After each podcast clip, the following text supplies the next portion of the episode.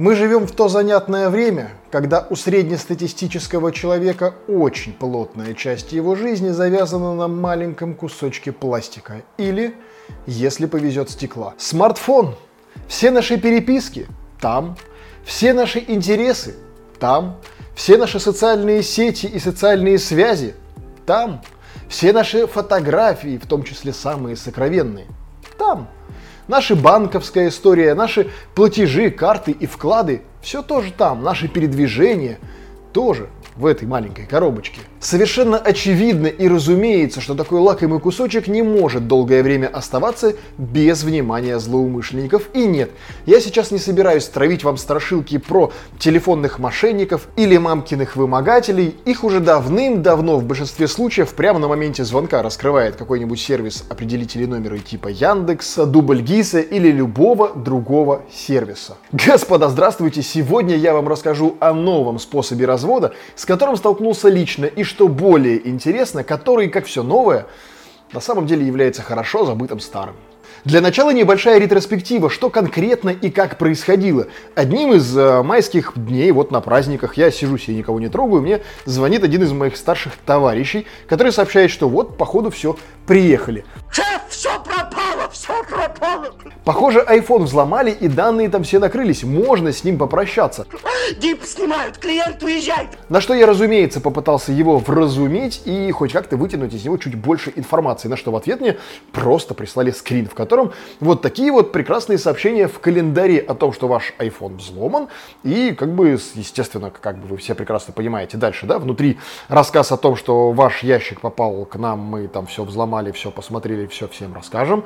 Естественно, чтобы это не случилось, нужно отправить денег, естественно, в биткоинах, ну и так далее и тому подобное. Вот чем мы привлекали внимание натовских крыс. Что интересно, выглядит это настолько правдоподобно, что даже я поначалу не выкупил вообще, а, а, о чем идет э, речь. Ну, походу, да, что-то кто-то зашел, взломал.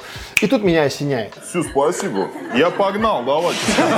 Существуют ведь календари типа там праздники России или там производственного календаря, которые общие и на которые подписаться может любой, либо подписать могут любого, просто добавив его адрес в как бы группу рассылки этого общего календаря. И такие есть и у Apple, и у на, на Google, на Android абсолютно такая же история. И что мы с вами делаем? Мы заходим в настройки календаря, смотрим, где же создано и откуда создано, кто первоисточник этого сообщения, этих событий, и видим там просто еще один дополнительный календарь в настройках, конечно же. А что, так можно было, что ли? Отключаем его, и, о чудо, вся история пропадает. То есть, по факту, а, несмотря на сообщение о том, что к вашему смартфону получили доступ, и несмотря на то, что это в действительности выглядит так, но ведь в глазах среднестатистического обывателя, в действительности, ну, это мой смартфон, если кто-то в него смог добавить какое-то событие, тем более в календарь, ну, очевидно, он имеет доступ к моему смартфону. Это вполне нормальная логическая цепочка здравомыслящего человека, но не в случае, когда мы говорим о высоких технологиях. И тем более не когда мы говорим о высоких технологиях, которые не идут во благо. Здесь же история заключается в банальном. Просто берутся куча адресов утекших из любой базы. Будь то глобальный, какого-нибудь условного там Гугла, Фейсбука, чего угодно еще, до вполне себе локальных местечковых баз, хоть э, условно говоря, каких-нибудь госуслуг, не дай бог, хоть какого-нибудь муниципального сервиса или, блин, магазина, в котором вы оставляли свой e-mail для регистрации там этой подарочной карточки. И по этой базе просто всех людей добавляют в общий календарь. Это просто созданный календарик, который вам как бы подталкивает. Как все было хорошо, и тут бабац.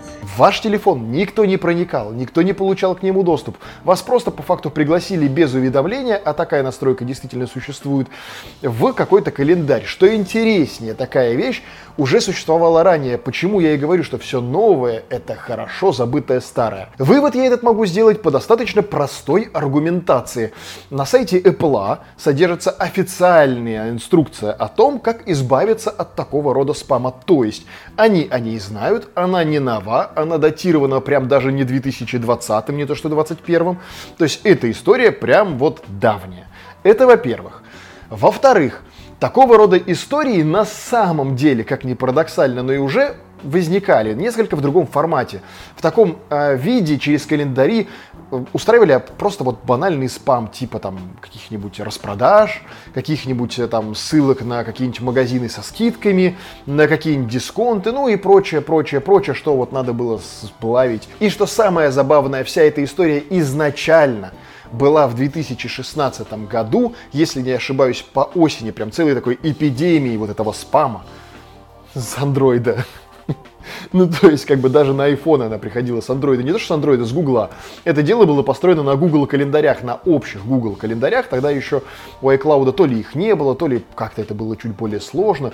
Но, в общем, это были Google календари, в которые просто допихивали кучу адресов.